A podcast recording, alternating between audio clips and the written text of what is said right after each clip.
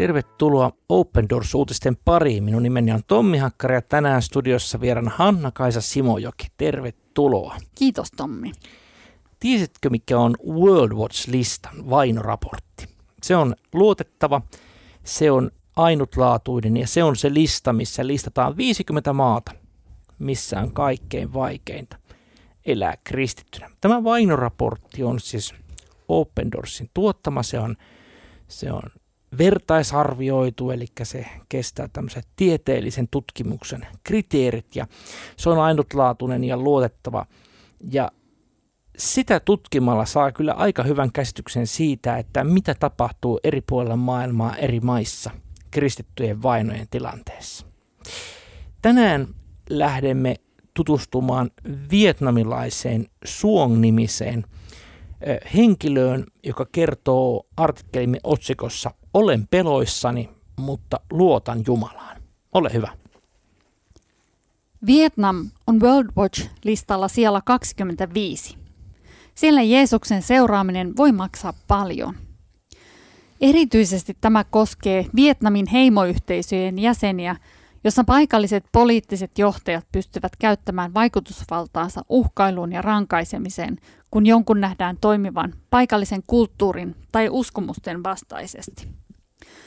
Kun ihmiset tällaisissa yhteisöissä löytävät Jeesuksen, siitä voi seurata hyvin vaikea tilanne.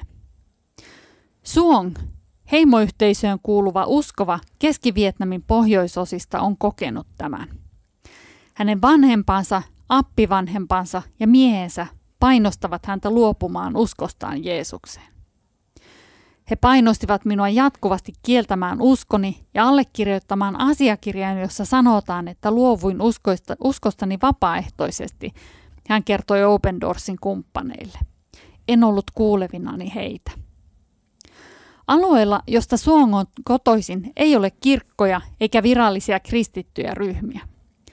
Paikallinen hallinto haluaa poistaa alueeltaan jokaisen, joka tunnustautuu kristityksi. Viranomaiset väittävät alueen olevan uskonnoton vyöhyke. Viime vuonna kolme kristittyä joutui vankilaan uskonsa takia tällä Vietnamin alueella. Suongin aviomies, joka ei ole kristitty, tuki häntä aiemmin. Miestä kuitenkin uhattiin, että hän menettäisi virkansa paikallisessa hallinnossa vaimonsa uskon takia. Sen seurauksena hän, hän käänsi selkänsä vaimolleen. Myös miehen vanhemmat tekivät saman.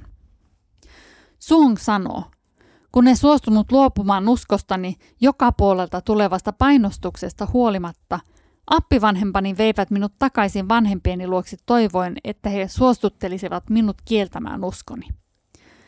Sanoin ei, jolloin he sanoivat, että ajavat minut pois kotoa, eivätkä anna minun enää tulla takaisin.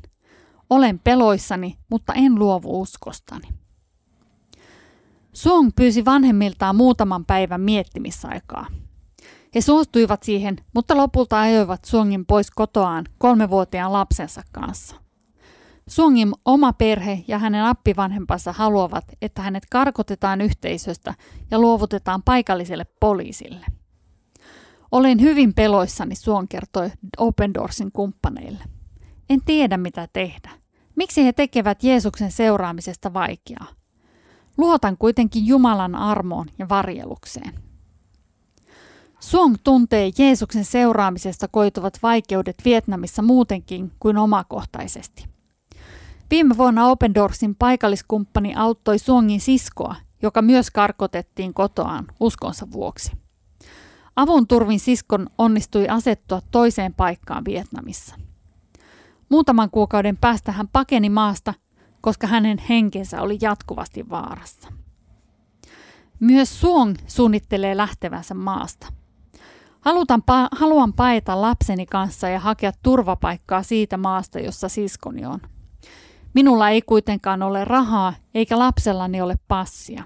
Hänellä on vain noin 400 000 Vietnamin dongia, mikä on noin, nel- noin 15 euroa. En halua jäädä tänne ja joutua luopumaan uskostani. Haluan seurata Jeesusta, vaikka mitä tapahtuisi, Suong sanoo. Open Doorsin paikalliskumppani on seurannut Suongin tilannetta. Olen usein yhteydessä hänen tekstiviesteillä rohta- rohkaistakseni häntä ja rukoillakseni hänen kanssaan, sillä kukaan ei saa vierailla hänen luonaan, sanoo Atan, Open Doorsin paikalliskumppani Vietnamissa. Songia auttaa myös paikallinen kirkko sillä alueella, johon hän pakeni vanhempiensa luota. Eräs paikallisista kumppaneistamme, pastori Luka, käy hänen luonaan ja yrittää järjestää hänelle ja hänen lapselleen paikan, jossa he voisivat asua kirkon lähellä, Atan sanoo. Kirkko seuraa Suongin tilannetta ja etsii koko ajan tapoja heidän tukemisekseen.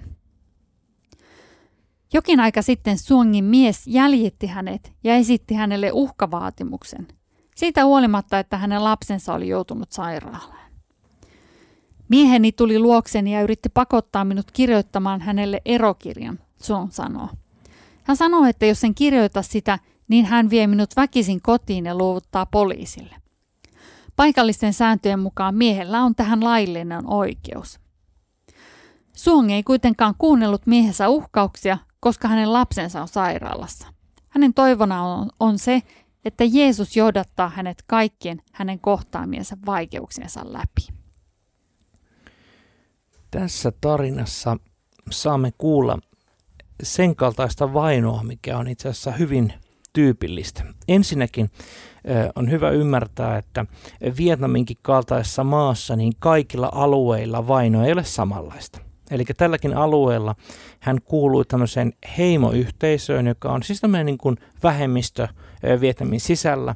Ja siellä tämä vaino saattaa olla huomattavasti esimerkiksi ankarampaa kuin sitten vaikka esimerkiksi jossain suurkaupungissa. Toki suurkaupungissakin voi olla vakavaa vainoa, en sitä ollenkaan halua väittää.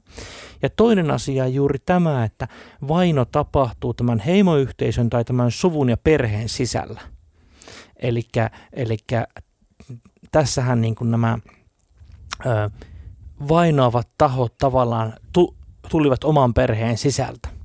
Ja mikä oli vielä mielenkiintoista, tämä Suongin ö, aviomieskin oli alkuun häntä jopa hyväksynytkin, mutta sitten kun häntä ruvettiin kiristämään yhteisön puolelta, että hän menettää työpaikkansa, niin sitten hänenkin kelkkansa kääntyi ja hänkin lähti kaikkien muiden mukana vainoamaan kristittyä sisartamme Suongia.